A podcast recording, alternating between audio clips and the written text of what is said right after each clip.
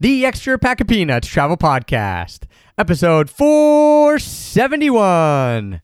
The Warsaw radio mast in Poland was the world's tallest structure from 1974, when it was completed, until its collapse in 1991. And it's still the world's second tallest structure ever built after the Burj Khalifa. Pretty impressive, except it did collapse. Lightning struck in an open plain, and we forgot this old city's name. See your breath on window pane. Let's just talk till it strikes again. On my way through. I saw you on my way through.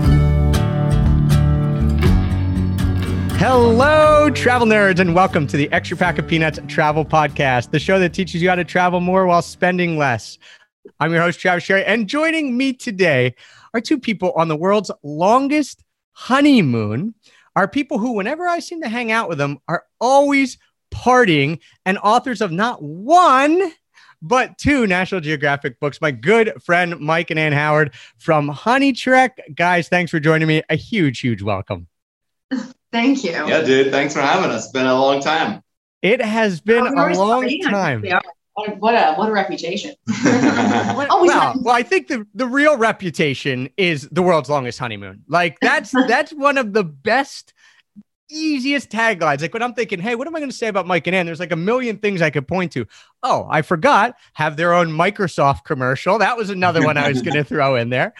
But like the world's longest honeymoon, quippy, quick elevator pitch, and people must be like, huh? Like I, I get what all those words mean, but together, what's the story behind it? So, what is the story behind the world's longest honeymoon?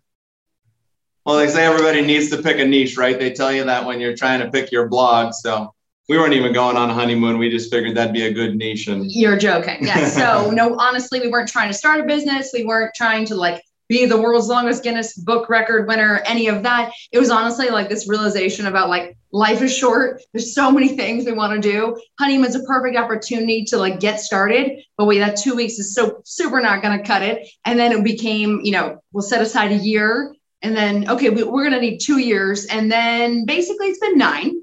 Nine years have gone by and there's still so much in the world we want to see. Uh, we've been to 62 countries and all seven continents, and like somehow, like our just insatiable, you know, need to keep traveling has not stopped. I And nearly a decade later. and people ask like, well, one is it is it truly a honeymoon? Yeah, it is. We we do lots of. uh It's more like an adventure honeymoon. It's not you know from Oberoi Resort to Aman like every week is you know five star service. We mix that in occasionally, but um, yeah, we have not had a home base or an apartment or a house since December 2011. So it's been like full time nomad life, 365 on the road, uh, and it's been it's been pretty awesome. Sort of, sort of the honeymoon side. We've tried all sorts of styles of hotel, of like types of lodging, and And from travel. backpacking to house sitting. But we have reviewed over 200 boutique hotels and glamping camps around the world to kind of, you know, keep keep it on the fancy side. But like anything, we like to mix it up. We might hitchhike between, you know, a, a resort to the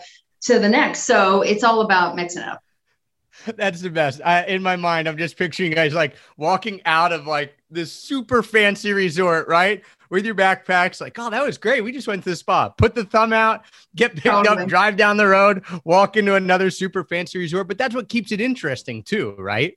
Oh yeah, Hundred yeah. percent. And there and there's multiple examples. One that popped right to my mind was we were communicating with the this um, called andBeyond. You've heard of andBeyond? They do big safaris in Africa, like Super you know, fancy fancy. three grand a night for the rooms there. And we're communicating with them, and we're like, oh, we're coming from this town to get to you. And they're like, oh, cool. Well, we'll have a driver come and pick you up. And we're like, is that included? They're like, no, it's like only like 250 bucks. He'll come pick you up in, in the Range Rover. And we're like, we'll make it there on our own. Like, is there a bus there? They're, they're like, he's just like, no, no, there's no bus. I'm like, well, your dishwashers and and maids get there somehow. She's like, uh, yeah, I guess they do. And then she doesn't even find it out. She Put has the dish guy on the yeah, phone. she goes and asks one of the maids. She's like, "How do you get here?" And she's like, "Oh, there's like three buses a day, It's like does like 95 stops. So we're riding the bus literally with Maasai warriors with like the red clothes, their spears are sitting like two seats over Huge from us. Grain, Yeah, all the food. So we're on this bus and we pull up and we're telling the bus driver, like, oh, this is our stop right here. And he's like, what do you mean? And we're like, oh, we're going to this hotel. Never happened before. He stops in front of the hotel. The air, you know, we get out, the air brakes, you know how they like push that dust when like a big truck stops? Dust goes all over us. We're like piglet in like whatever the, the peanuts. The bus pulls away and we're standing there with our bags and the guys, the, the whole team is out there with like hot towels and, or cold Their, towels. their jaws are dropped. The whole bus is like jaws are dropped. It was like worlds colliding. We're like, thanks guys, check you later. Yeah, Oh, see you, Maasai Warriors. And then we walk into this resort. It was like the craziest surreal experience. Oh man, when you guys started out on this, you said it was like originally you thought it was going to be a year, then you thought it was going to be two. Now you're like, Yep. hey, it's nine, and and we don't really have any plans on stopping. What has there been a point that you did think about? I I don't want to say calling it quits because that seems like giving up, but just saying like, hey, this has been cool. We're ready to transition to another phase. I think after we did like two super hard, fast years of backpacking, 33 countries in under two years. And again, it, we're like, if we're going to make this sustainable, like we'd already figured out how to travel affordably. That's why we're able to kind of keep stretching it. We're like, we're way under budget. We're learning so much. This is an invaluable experience. Thank you, mileage hacking. Yeah. And, uh, you know, all sorts of sharing economy stuff in there too Mhm. and um, we're like we're going to have to figure out how to slow it down so we got into house sitting and that kind of helped us get our business on track by being like yes we have an office with a stable wi-fi connection and but we're still on the move we're now our office is in portugal our office is in honduras and we could kind of still get that travel cra- craving satiated while getting some real work done so and I think the the biggest point there is that we didn't go from super fast to just super slow forever. We added slow travel as one of the tools in our travel arsenal. We also added RV travel. We also added house sitting. We also added WWOOFing, like all different ways that we could mix up our travel style. And now it like because we know how to do all these things and travel affordably, like when we feel like, okay, we need to write a book, you know, we need to write Ultimate Journeys for two. Let's switch into house sitting mode. We house sat, I think, in 10 different countries to write that book at a month or a month and a half per sit. So we could sit down, crank on the book, travel for five days or a week, get over to Budapest, you know, house sit again for a month. So we have all these tools. So that the thing that I always like to tell people is don't think that you need to just have one style of travel and be like, oh, I'm a slow traveler, that's my thing, or I'm a solo traveler that or fast or whatever it is, or just I'm just a house sitter. To me, that's boring to be just that one thing, but to kind of mix it up. And we have the RV in the States. So when we want to travel there, we hop back there and drive off to a wedding and do some exploring. And now we're in Mexico. We just park it at long-term storage. So to be able to bounce between them, I think is a skill that we've developed and it lets us, it keeps things fresh too Yeah. Yeah, that's interesting because I used the word transition, right? And I was I was thinking transition back to normal quote unquote. We're gonna use it normal life. I think people know what I mean by that. The hey, I've got a house and and even if you're, you know, an entrepreneur and and you have your own job, but you're living in one place. But really you're saying, hey, we do transition. We just transition between these different modes of traveling based on one, what we need to get done for work, two, how we're feeling, like what we need for ourselves, and three, like what opportunities are presenting themselves. 100%. And that, like, it not only keeps us invigorated and refreshed, and people are always, their mind is blown like nine years of straight travel. I could never do that. But when you have these different styles and you're bouncing between other people's homes, and we were just, you know, house sitting a villa in San Miguel de Allende, like a $1.5 million villa in Mexico, which is huge. Um, and that was our home for a month and a half. Like that, that kind of thing breaks it up. It keeps your mind fresh. It keeps you inspired to see new destinations, and it never gets like overwhelming. Really, And the funny thing about the RV is we move honestly about every one to two days, which seems psycho, but my house is the same the whole time. So Yeah. uh, we're moving, but my bed's there. I know where we're sleeping. I know how we're getting there. We have fridge and things. So it's like some level of continuity with adventure was like a, a perfect pairing. Yeah, let's talk about the RV because that, that's one of your main modes of of traveling and one of the ones that you've done really well and I've got to see Buddy and hang out and Buddy and and it's become a part of the family, right? And I think for a lot of people as you mentioned Dan, van life or RV life sounds more sustainable and more feasible because they're saying I still want creature comforts, right? And I understand if I house it, I can get these awesome places that will have everything I could ever want, but it's still someone else's. It's still new. Like I'm mm-hmm. walking to a 1.5 million dollar mansion in Mexico. It's great, but I still don't know like which light switch turns what on, and you know, not not yep. a big problem to have. But you're you're you're constantly trying to figure it out, right? Whereas really? you guys with Buddy you're you're right. You're like, well, here's my space where I sit, and here's where I work. So when did you decide that that was going to be a part of of the honeymoon? And and we'll get into kind of like the pros and cons of it, but it has obviously worked for you guys. So what are the reasons that you've decided that this is a huge tool in your toolbox that you keep going back to? Well, to go back, we started RV. The first RV trip we did was in 2013 in New Zealand, and we're like, boom, this makes so much sense because we, it was like you, to have everything rolled into one, to feel like we'd be driving along some amazing coast and be like, let's stay here tonight. Like you could just kind of mm. make those decisions on the fly and it felt like the ultimate freedom, but you had all your stuff with you and you didn't need all the planning. Like we were kind of sick of going, oh, where are we sleeping tonight? And like book a hostel and, you know, planning, planning, Wake planning. Up, RVing is much more free flowing and especially when you can figure out boondocking and freedom camping and how to be off grid then you know you can be totally autonomous. And the other thing that we totally did not expect with rv travel for you know and we learned this in new zealand then we did it again in ireland. We rv'd through scotland and northern ireland. And and we realized that rving unlike when you're a backpacker and you're reliant on buses and hostels and pensions like know, pensiones like those are usually in cities. So you're taking a bus from one city to the next city, and it's a little more difficult. You can obviously hire, you can go trekking, which we did a lot, but you're not living in the woods. You're not spending nights in the woods. You know, people do obviously. It's logistically hard to get into, the, into nature. Exactly. so we were bouncing from bus. city to city and city and still seeing beautiful landscapes, and we'd go on little day trips. But then when we were in the RV, it was like, wow, we're in nature every single night we're in cities, you know, maybe one night a week to hang out on a Friday night and, you know, hear some Irish music or whatever. But the other six nights, we're out on the coast where we see a hiking trail and then we just sleep in the trail parking lot because they were cool with it. So that connection with nature was kind of unexpected and addictive. And like Anne said, when you when you can realize that that you can park out in nature and it's possible in the US even though people will tell you you got to be at a KOA, you got to go to a campground that's what I thought RV travel was, was just driving from campground to campground, plugging in your, you know, your electricity and hearing some dude's generator and, what you know, a guy playing shuffleboard. And I was like, I don't really want to do that. That's like for, you know, retired people. But this kind of wild camping, free camping out in the woods um, was just addictive. So we did that. We did that a few times, like maybe four or five times on the first five years of our trip.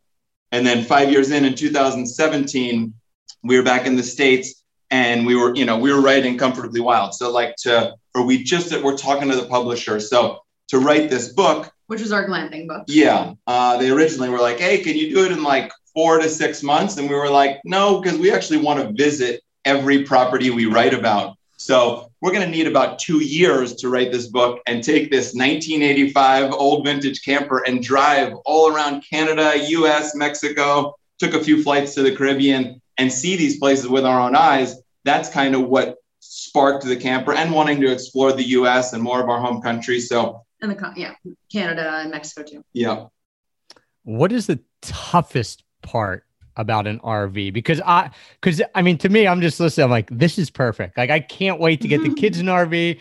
I can't wait to do a, a true on RV trip because all the positives that you mentioned of hey, you just you don't have to plan as much, and I and the U.S. can be a little maybe a little more difficult. Maybe there's a little more planning, but you know, just getting being able to be autonomous, get out there, go see your stuff, and and not have to worry about all this other stuff sounds great. But there's obviously certain things that come up that you're like, yeah, all right, like be aware of this. Especially you guys are in a 1985 uh, RV, so like, what if someone wants to go with an older school and they don't have 150k to drop on something new and fancy Oh, exactly. Like our camper, the beauty, and we always tell people like go vintage, get a used camper. Go small. Go So we small. explain that Buddy is Yeah. actually only 21 feet long. So that's like a little bit longer than a Suburban and about the same size as a Sprinter. So it's funny that we, it's called an RV, but it's almost the size of a larger van.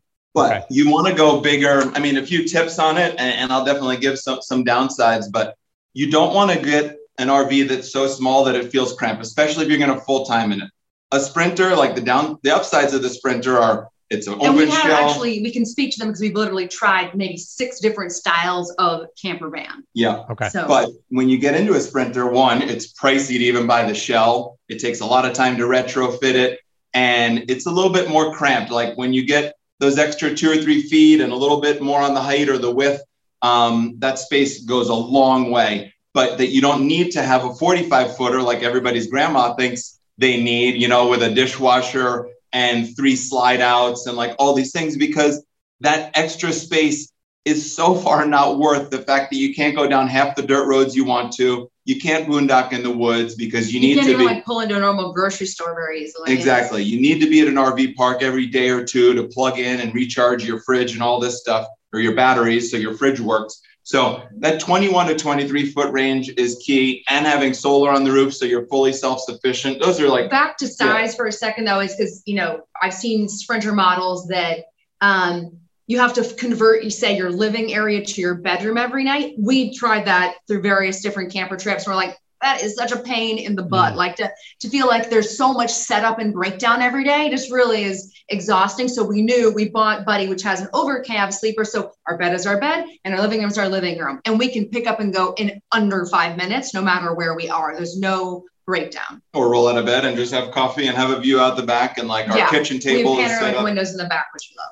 So some of the downsides, like it is, I mean, obviously, as we all know, when you look at Instagram and you look at van lifers or you look at travelers, you only see the good side of it. You only see the the dreamy side. That that story has been told ad nauseum. And and some of the things you don't see, you won't see in too many van lifers.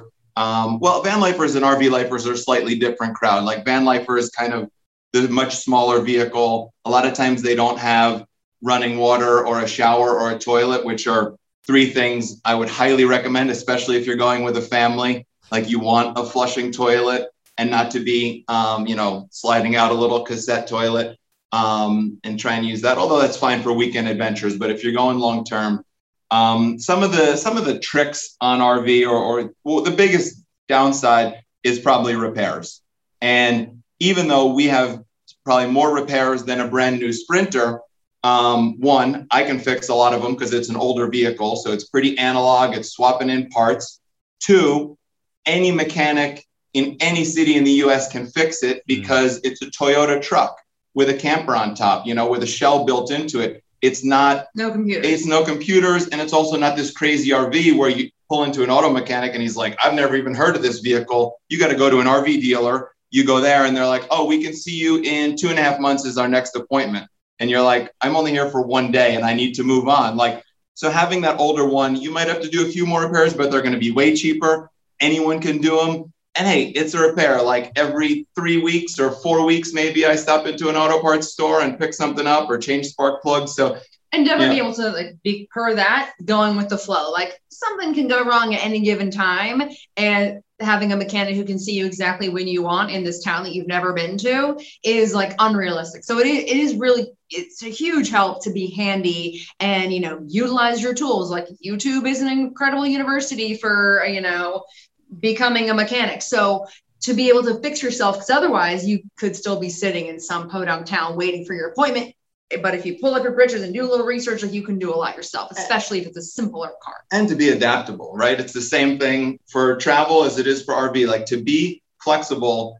And this this experience had like we we were up in Prince Rupert in Canada and we blew a head gasket. And simultaneously to that, there was wildfires all through British Columbia, so parts couldn't get there. So we ended up living. In, thankfully, we had our bed, we had our stove, and we had our shower. We lived for five days in the parking lot of a mechanic, not a mechanic, it was like a car dealer who took us under their wing. And you could look at that and say, oh man, if I was on an eight day vacation, that would ruin my whole thing. One, you're not going to be if you're driving all we the way to British took Columbia. day trips from that mechanic parking lot to like the most incredible bear sanctuary in the remote fjord from there. And Yeah, they would and- make us brownies. They would like knock on the camper in the morning and be like, "We made scones. Do you guys want scones?" And they would bring me tea in the morning because they didn't have tea there, so they knew I drank tea. And like, so it, it just turns into you got to be able to turn it in and be open to it being a different experience and be flexible like that and not let things get you down because they will. Yeah. Like you and know, bumps will come in the yeah, road. Like we've, you know, drove a camper into a ditch and we had to dig ourselves out. And we're like, well, you know, we have our wine and you know it's sunset, so I will deal with it in the morning. So we're I told you guys they're always partying, even when they drive into a ditch. Even It's when they drive into a ditch.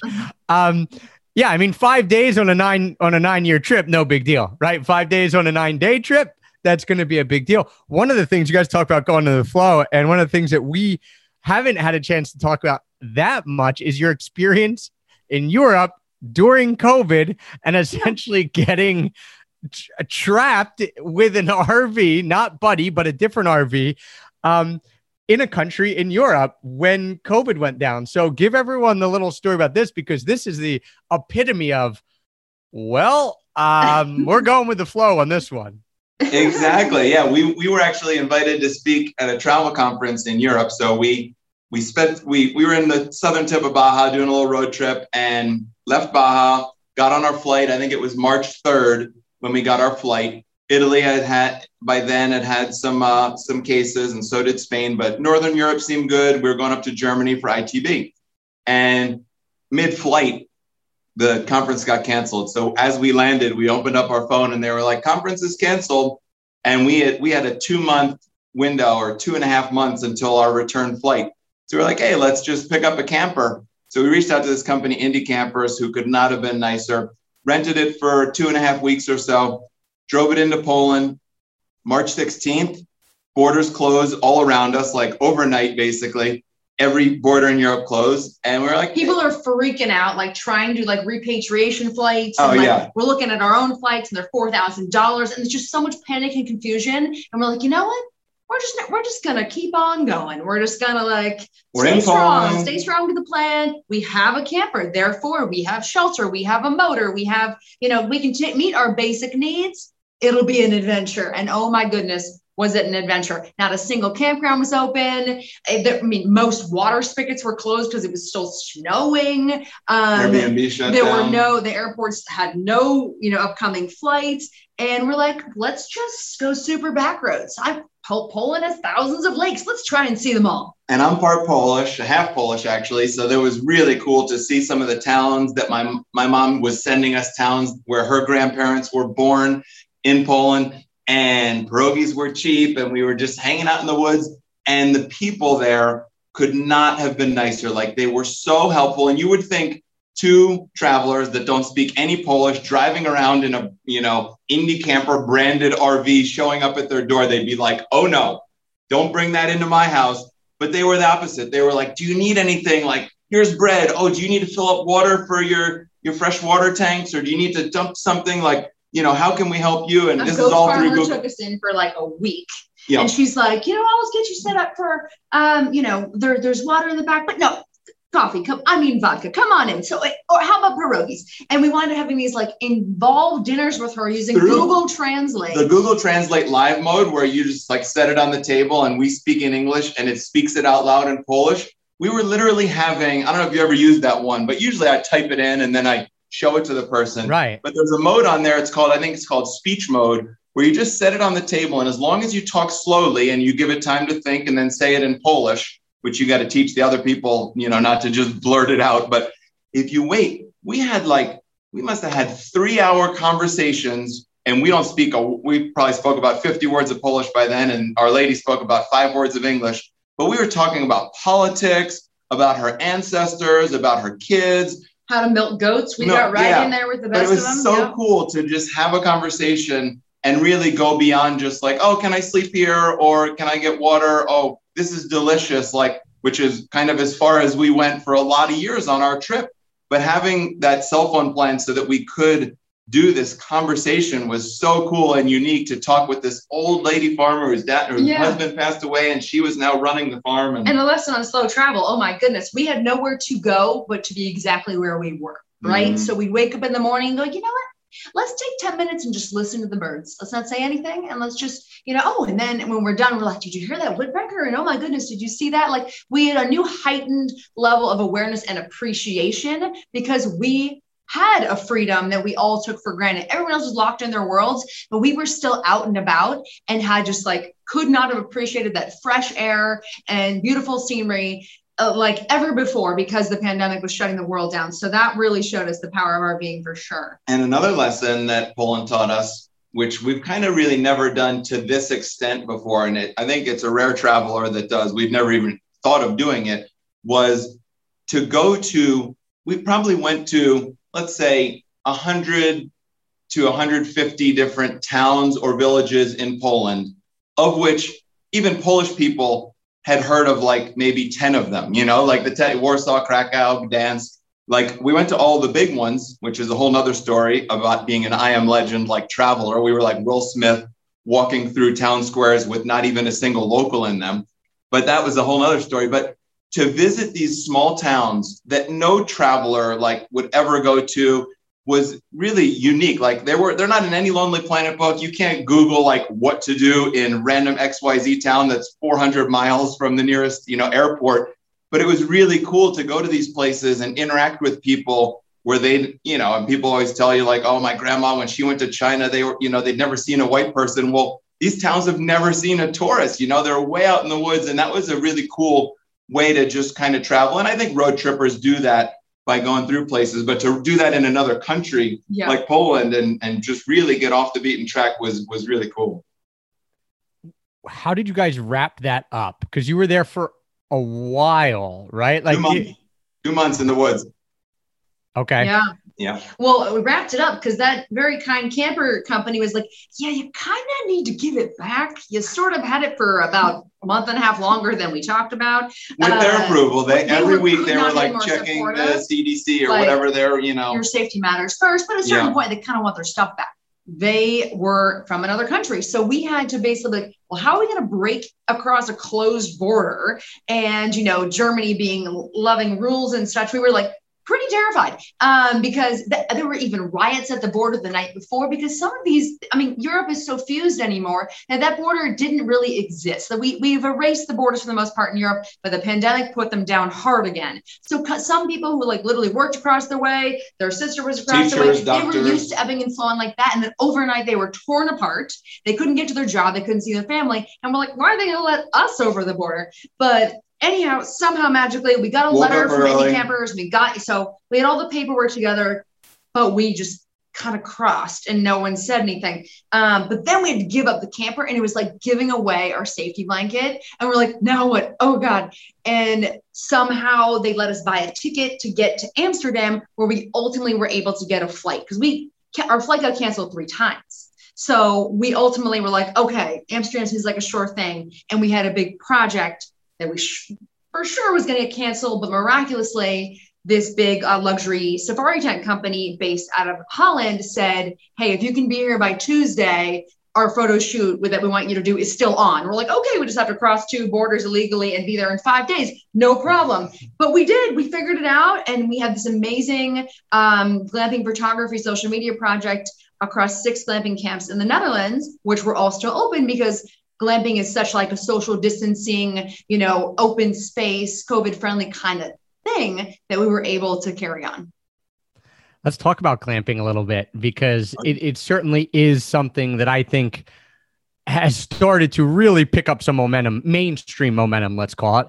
Uh, Mhm. your book playing a big part in that and and this idea of people wanting to get out in nature. I mean, COVID playing some part in that as well because now we know people are like, let me get in nature, let me go to the ocean, mountains, whatever. I you know, not that we don't want to be in cities ever again, but certainly uh more distance the better at this point and, Totally. and glamping is at that forefront. So, what got you guys into glamping, and how did you kind of how did you become the face of glamping to some degree? Oh, that's very kind of you. Um, Well, one we Hopefully we it's Dan's started. face is- that's the face that's laughing and not mine. Well, I, yeah, I mean, this isn't a video podcast, but I think everyone can assume it's Anne who's the face and not mine. so you know when we were honeymooning around the world we were trying all sorts of different travel styles and but because we're adventurous honeymooners we liked that glamping had you know this ability to get into nature while having some of those comforts. We first tried it in patagonia. We were in these amazing geodesic domes at the foot of torres del paine and we were so remote yet we had you know a really comfy bed and fabulous meals at the end of the day of like hiking glaciers it just felt that much more rewarding. And then the people who were running these camps like always seemed to just be incredibly inspiring. One they have a real you know they're trying to be more sustainable. Glamping is very cool in that it's it t- kind of stems from nomadic dwellings and being able to pick up camp and tread lightly on the land, work with the landscape instead of cutting it down to create your your big box hotel. We really liked that connection with nature and the environment on a greater level. Um, and then we just started doing more and more and more of it and writing more about it. And then Falcon Guides, our publisher of Comfortably Wild, um, said, you know, what you guys have been doing a lot about glamping and there hasn't been a formal guide. There's a lot of confusion about the word glamping, glamorous camping. It's like not the best description of that. And it there was a lot of interest in it, yet there was a lot that needed to be cleared up. Where did this style come from? Like uh, you know, it's it's actually Did it start with hipsters at Coachella? No. Exactly. No, we can go back to like, you know, Native Americans and Mongolians moving around with yurts to, you know, moving whole kingdoms and then bringing their lavish things as they were moving across their To Ottoman camps Empire. And Africa more recently. yeah, to then, so we wanted to tell the bigger story of glamping and then also the really interesting people behind it because we were really inspired that they were all really heartfelt. Someone sharing a piece of family land, someone having a big idea to like build tree houses like at the, you know, and be able to zip line between them, like real adventurous types and creative types. And two other things that, that make us really love glamping. Um, one that I, I was thinking a lot more about it over the last week. Uh, we spent at a glamping camp called Playa Viva down here in Mexico. And the people who go glamping are self-selecting, right? They're self-selecting nature lovers. They're passionate about it. Like the amount of conversations we had over dinner and drinks and swinging in the hammock with people about like, how are we going to solve deforestation? And oh, you you work on like watershed projects, and this one guy is going all around the world helping people like you know communities rebuild their watersheds and remove pollution from the rivers and stuff, and like such interesting things, right? You're not just Yeah, sitting the there like, oh, I'm a banker and I'm a neurologist, like you would be at like an uber fancy all inclusive. And that's Like- fine too, because if you do meet a banker or neurologist, they're there because they also appreciate nature and they appreciate adventure Mm-hmm. and then and you know good conversation and and so yeah, we just started and then we started writing this book and um and we fell in glamping love with glamping even more because we got so entrenched in it with the different adventures and, and the uh, trying different styles of it. I think also one thing about clear about glamping is it's like creativity is boundless, right? It's all about a freestanding accommodation in nature and something that connects you with your surroundings. So it could be a treehouse, a you know, geodesic dome. It could be, I mean, some things are literally beyond explanation, like you know, a bubble tent in a tree. It's um, it's all about trying new things. So is that how you define glamping then? What I, I'm not gonna say exactly what you just said. I want you to say it again, Anne, but like a free a freestanding go ahead. You you you put it well. Is that your definition of what would constitute glamping? Glamping is people use that word all around. So how we just de- defined it was Yep. I want Honey Trek's definition of glamping. Okay. It has to be a comfortable accommodation. So you're not going to be sleeping on the ground. It's got to be a creative structure and it's freestanding. So, like that it be a treehouse or a geodesic dome. Um, and Or even a small cabin. it could be a small As long as cabin. you're not part of like a 12 unit, you know, hotel. It's you have your own your own accommodation. that it's got it's you know it treads lightly on the land so that it's thinking about sustainability and working with the environment. And for us it became about you know the inspiring people because there's a lot of like vacation rental style glamping. Not there's anything wrong with that And but we think it's but- it's you can go the best of glamping is in the engaging experiences. So that's the other quality engaging experiences trying new things in nature interesting people and um and it- when it came to covid yeah it became about like yeah having as much sort of open space and time time to connect with family and friends And as a proud owner of Comfortably Wild, the book that you guys have mentioned, and someone who attended the Comfortably Wild book launch party, Oh, yeah. Um, the family came. It was great.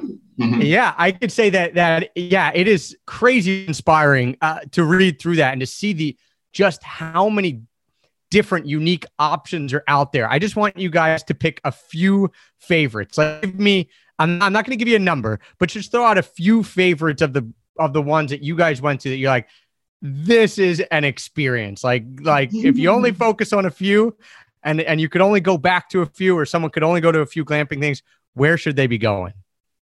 We'll, I'll, we'll just throw out some random ones um, because you know you can't pick pick favorites, just like picking your favorite kid or your favorite country. But uh, one that popped into mind because we've been thinking about this couple lately. Um, it's two two ladies, uh, a couple, and they started a uh, they bought a farm called Willow-Witt in Oregon, and they bought it to kind of reclaim the land. Like it was kind of going downhill, it was deforested, and a lot of the species had been moved on or hunted off. So they bought this huge swath of land. It was like 10 times what they originally wanted to purchase, but they got a great deal on it. They bought it in the snow, like almost sight unseen. And then they turned it into this glamping camp where you can actually work the land if you want. You can volunteer, pick veggies in the garden. They do the whole farm to table. They show you where the food comes from. And then one of our my favorite things, especially for the families listening, but we loved it even just as a couple. You can go trekking with goats. You can do like a whole day trek with goats and have lunch up in the hillside. And these goats are basically like Labradors. They just rub up on you. They want to get scratched, like, and they'll just lay down next to you and you read a book. And like it was cool doing like this goat trekking. But they were a cool couple, inspiring couple. Absolutely. And, you know, they have a big education piece where they want kids to understand, you know, where food comes from. I think we can, we've become really disconnected from that. So farm stays have their own chapter in the book, actually, because Mhm. it is to be able to like be a part of that process for adults to kids and, you know, harvest your vegetables to then go like do a barbecue with it or a farm Right. table dinner. There's us. You guys listening can't see it, but that's us with Yeah. goats like just climbing all over our glamping tent in the woods. They, they were so friendly though. Um, I do love that you guys have the book right in front of you. That is awesome. That it's right And we're- there. We're back back in Mexico right now. So we, you know, you had to pick what you choose, but we reference this book all the time. Exactly. um, because we were just uh, we just gave a brief mention to it, but Playa Viva because we were there like yesterday is like very much on the mind. So where we slept last night uh, it was actually on the cover of Travel Leisure this month. Not just because they're such a cool structure, but because they are thinking beyond sustainability into regenerative travel. Not just how do I sort of have a lower impact? How am I? How is my impact improving this place let's work with the community let's let's see what they you know what was this land intended to be let's bring back native species um so where we stay though so it has a very you know beyond feel good approach like it's it is uh but in terms of oh yeah they have a turtle sanctuary is like on their land. So we literally released 147 baby turtles yesterday. Like Wow. oh my goodness what an experience. They had just hatched like the hour before and we like sent them out to sea. I mean, really powerful experiences like that. And then on the fancy side, we stayed in a treehouse that was made of hundreds of bamboo poles. So it's almost like a tubular treehouse. It's like this sort of uh, long spherical Cylindrical, thing, yeah. cylindrical, and it's got an in-ground hammock, and it is just like looks straight out to the sea. And so you're falling asleep to the waves crashing, and it was totally magical. So Okay, so that's Playa Via, Viva, like Viva. alive, Viva. Viva. Playa Viva Yeah. in where in Mexico? It's um the nearest city is Zihuatanejo. It's like a few hours north of Acapulco on the Pacific coast. Awesome. All right. The one I know where I'm heading. Asheville Glamping um, is in South Carolina, so that's not uh, South, right? Or is it North Carolina? North Carolina. North And it's uh what's cool about that is that, you know, within the same camp, they have different structures you could try. So you even if you were doing local glamping for you that's in your neighborhood now, you could keep going back and try something new every time. You're like, oh tonight, yeah, we do want to try the house, but next time we're going to do the airstream, or next time we're going to do the geodesic dome. So it's kind Ah, of like cool. you can constantly be changing your experience even without, you know, changing up the camp. Oh, that's that's pretty neat. Yeah, that's cool. Like uh, it's a buffet of glamping, right? It's uh, okay. Uh, guys, comfortably wild.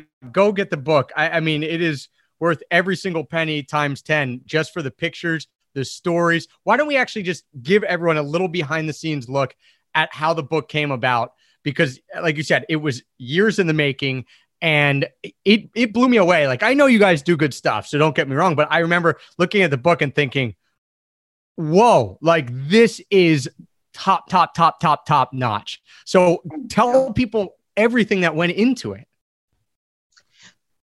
I mean, it was truly a journey, you know, the fact that we sort of committed that many years of our life to do this properly. Because you could Google best glamping destinations and there are so many results but you look closer and they're all talking about the same places because they're the same places that have the big marketing budgets who have the pretty photography and that they're sort of the fanciest. But to us it wasn't and the people, about and the people writing those articles are not even visiting it. They're emailing them and saying hey can you give me like your five best photos so i can include it in this roundup of like right. best 10 glamping best 10 glamping in california? They're not even going there and meeting the people, meeting the owners, meeting the guests. we knew there was the so much behind it. And We actually even, you know, just to kind of be like, okay, it was, you know, everybody said this place is the best, we'll go. And we went there and it, it wasn't always a win because they didn't have heart. It really came down to places with heart and a story. And you were doing it for the right reasons, was connecting people uh, with nature and each other. And so, yeah, some of the fanciest places that you think would be shoe-ins didn't have the right vibe. For us, it was all about that good vibe and um, and, And yeah, and trying new things. I mean, we have some places in here where there's, for example, the in motion chapter.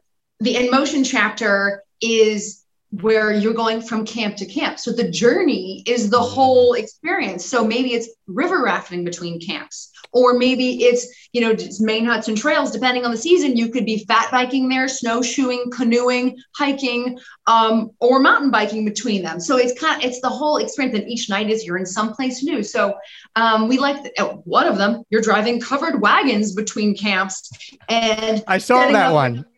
yeah, yeah, your your cowboy TVs each night and and fire learning about like the history of the West from the guys who were from the family who led the first covered wagon journey in the 1800s after having lived with Native Americans to learn the routes. I'm like, there, it runs deep, man. It runs deep, and we wanted those kind of stories because they are out there to be told, and it wasn't about the prettiest tent in the woods. I think like for us, the the sustainability side of glamping, the fact that it is such a, a small footprint on the land, that these proprietors and owners of these glamping camps want to do more than just have you stay in a tent and take an Instagram photo. They want to connect you with their farm. They want to connect you with the beach. They want to connect you with this mountain, with this 50 acres, you know, that you can go mountain bike in or horseback ride in. Like they want to show you this land. They also want to protect the land. So there's a very usually small area where the glamping tents are, and then the rest is all nature. And to us, that like resonated with us so much, and we want to we wanted to promote these people and and like Anne said, do the heavy lift of what is glamping. Like it's not just a fedora and some s'mores, you know, and a, and a pretty tent. Like that's it's not that cliched thing that like you tell you know the macho boyfriend like hey we're going glamping and he's like oh no like hell no you know that's for the girls trip no it's like a way to connect with the land to connect with unique people have those experiences and that's the side of glamping that we wanted to show to promote to help define and kind of get out there so that's why we did the And because there's so much confusion about glamping, and some people think it's rustic, and some people think, oh my God, it's going to be $4,000 and I can't even touch that. Mhm. We wanted glamping to be, and it is and its best, about inclusivity. You don't need outdoor experience to do this. You don't need the gear. You don't need to have grown up learning how to fish or light a fire. You can just get out there. So we love to be a millionaire either you know, even if you're like a totally, I mean, I grew up in Los Angeles. I didn't grow up camping at all. Least outdoorsy dad award. Uh, love him to pieces. We just didn't do that kind of thing. And I did grow up outdoors and hiking and pitching mountain tent at like eight years old with my brothers and like spending two days like 100 yards from my house. Like, I mean, I grew up doing that and we both love it, right? Yeah. Like, we're coming from two extremes and it's a great place to meet, which like is perfect for couples or families. Like, it's kind of it's inclusive whether you're a city person who's never been in the woods or the biggest backpacker you know drinking out of a LifeStraw in a stream you know on a 10 day trek in the adirondacks like both people can love it. You just need you know you just need to try it and, and see that it's that great equalizer. And then you can take all the stress of packing and setting up tents and put it towards your energy of doing a 10 mile hike with your family as opposed to arguing about who had a bad night's sleep and i want to go get a hotel because this sucks and you know so i think it's good in, in all sorts of levels I love I love that you threw the fedora wearers under the bus, but you do love a good hat, Mike. So you do totally. love a good and Anne has a fedora, you know, any good glamper does. But so you guys talked a lot, and I love the term that you used about your your travel toolkit, right? And we talked about RV travel, we talked about glamping, we talked about some slow travel, sometimes out of necessity uh, when you guys are in Poland. Uh, we obviously you guys have done quite a bit of fast travel. You've done road trips. You, you just got done one on Route 66 and taken all, all of Route 66. I mean, we could recount everything in your toolkit and be here another hour, hour and a half. but I want to ask you guys, what are some things coming up? Like, or what are some things that you haven't done that you're saying, hey, this is a type of travel that we'd like to try out, that we'd like to add into our toolkit and, and get some experience with? So this is uh, not official yet, but we're going to dream big and think positive. Is our first book, Ultimate Journeys for Two, might go into a second edition, which would be amazing because while that you know book covers you know 70 different destinations across seven continents, you know we it doesn't there are regions of the world we're dying to get to. So it would kind of be our second chance to one add the amazing place we've been to in the past four years since we wrote the book and also take the next couple of years to sort of fill in the globe to some of the regions that we know we want to visit like central asia. Like been dying to get to georgia and uzbekistan. Um, we love africa but really have only done the east side. We go to the west side this time. Check out more of the arctic regions. We haven't done as much in the south pacific we actually which, just which leads me to a style of travel. That's like some destinations which we're super stoked about always, like any traveler. But one of the styles of travel which we have not done, but we've been talking about for the last nine years of, of this trip, is to get on a sailboat and hit some islands. Like do do more than just like a three or four day, you know, live aboard, which we've done that throughout Southeast Asia and you know through the Great Barrier Reef, and love a good live aboard scuba trip because that's if you're a scuba diver, you got to do liveaboards because you just crush, you know, you'll just be in the water every day. But to, to be on a sailboat and visit islands and actually spend a few weeks I'm or even a few skills months. to sail. I'm not going to say we're going to like cross the Pacific, you know, next Solo, year. yeah. But um, so yeah, it's, it's a great skill to have. And I think the RV world and the sailing world actually have a lot in common because you know how to live off grid and be resourceful. Um, so yeah, definitely some sailing in the South Pacific. Yeah, I, I was wondering I, I, as I was asking the question, I'm trying to think like what could they add to that toolkit? Sailing would be one, um, and definitely one that for me too is like, yeah, I don't need to become the world's best sailor. I don't even probably ever need to do a solo trip, but to have that skill set and to just say, well, I, I I understand it, I could do it.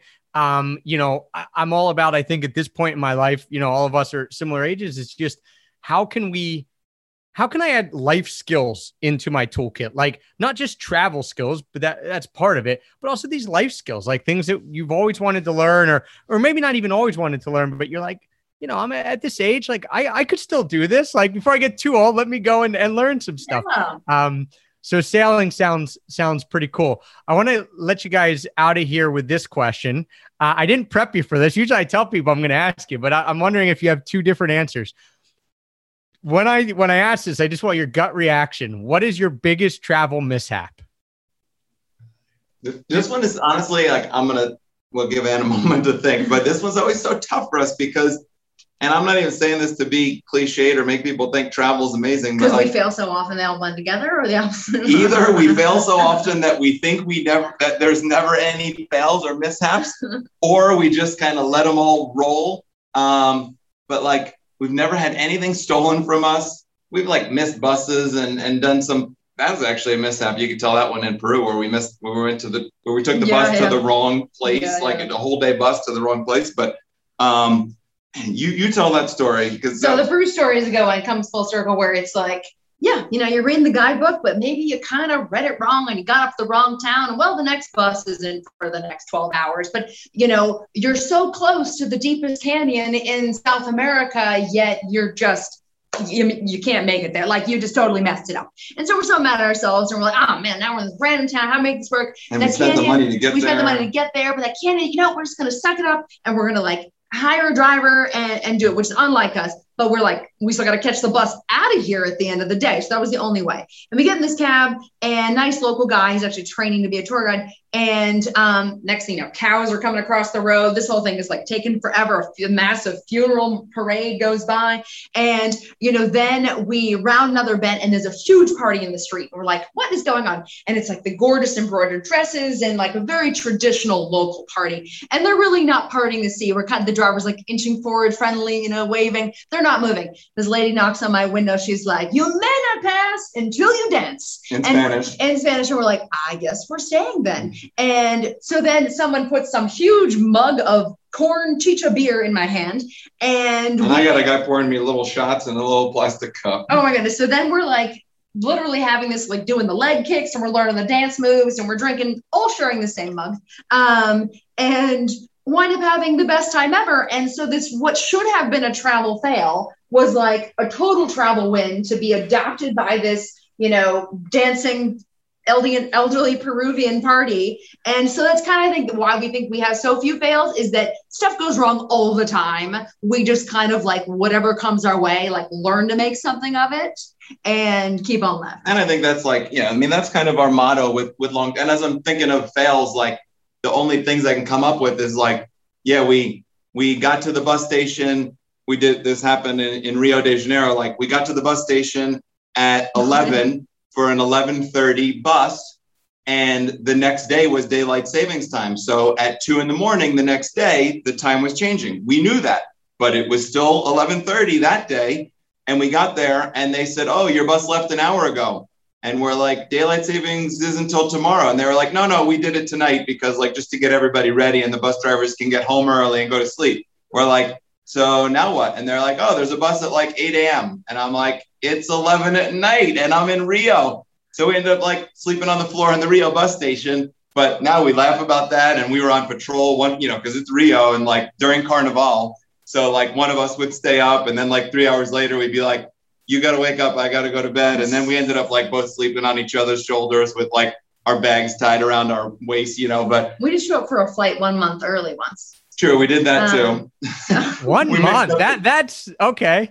That there well, you, you, go. know, I- the dates get switched. The dates get switched in Asia, so it's like 11, 12 over there is December 11th. It's not November 12th, but Yup. the, the website we booked it on was the U.S. version, and then it all got Okay. it got month hairy. yeah. So it happens, but you just got to roll with the punches out there, and you you make the best of it, and you laugh about it, and that's the beauty of long term travel, you know. That's the beauty. And I told you, you guys are always partying without you even thinking about it. You're like, hey, there, here's our mishap. And we ended up at a Peruvian party. I, I, not hard for me to believe. Um, awesome, guys. Well, it's, look, I know. That's the beauty. So, Mike, if you note for the audio and everyone listening, as Mike and Anne have been telling stories, they've been pulling up both of their books and showing the pictures of these events in the books. So I, that's going to lead into. I want you to tell people how to get them. I want to tell you guys thanks for joining me today for for finally getting you guys on the show. It's taken us a few years to coordinate schedules and all that, but remind people how they can find you and also then all right if they want comfortably wild that's the glamping book. As i told you i've got that book. It's awesome. And the other one ultimate journeys for two which is a it's about the best couples trips in the world. The one that you referenced and might get a second edition. Um i have that book as well. It's also awesome. Where should they go to get that stuff? What's the easiest thing for them to do Three places to get them, um, and they're all they're all impactful in a different way. If you want a signed copy, you can go to Honey Trek, which is H O N E Y T R E K dot com, and in the navigation you can click glamping book or Or write your little note. Or Or the- going yeah. send it as a gift. So if you want a signed copy from us, that you know that's that's a great way to support. If you want to get it quick and maybe a little bit cheaper, Amazon.com has both books. If you get it there, all we ask is you drop a little one second, re- one sentence review on there. And then if you want to support your local bookshop, and this goes for any book, not just ours, but if you go to bookshop.org, you can buy either book and choose your local bookshop, and they'll send a portion of the proceeds to your shop in Cal, you know, wherever it is, North Carolina, California, Oregon, wherever you live. So those three ways to get the book. Um, we're Honey Trek across all social, you know, every platform. You just type in Honey Trek and send us a message. Let us know you heard us on the podcast.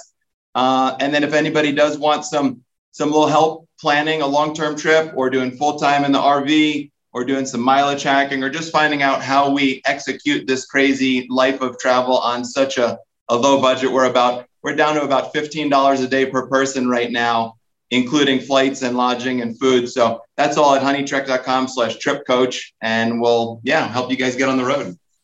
Awesome. Thank you guys. We will link all that up in the show notes. I love that bookshop.org. I didn't even I didn't know that existed. So yeah, I mean, I'm gonna push people go if you can do that. Um, support those local bookshops or go get a signed copy from Mike and Anne. Mine signed. Just saying, you want to be a cool get a I got mine signed at the launch party, but uh, you know, I just keep keep uh, riding your coattails, guys.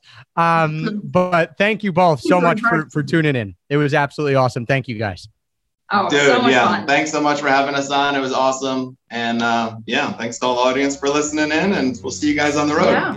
Yeah, thank you guys for tuning in for the support that makes us one of the top rated travel podcasts. And until next time, everyone, happy free travels. I saw you on my way through. On my way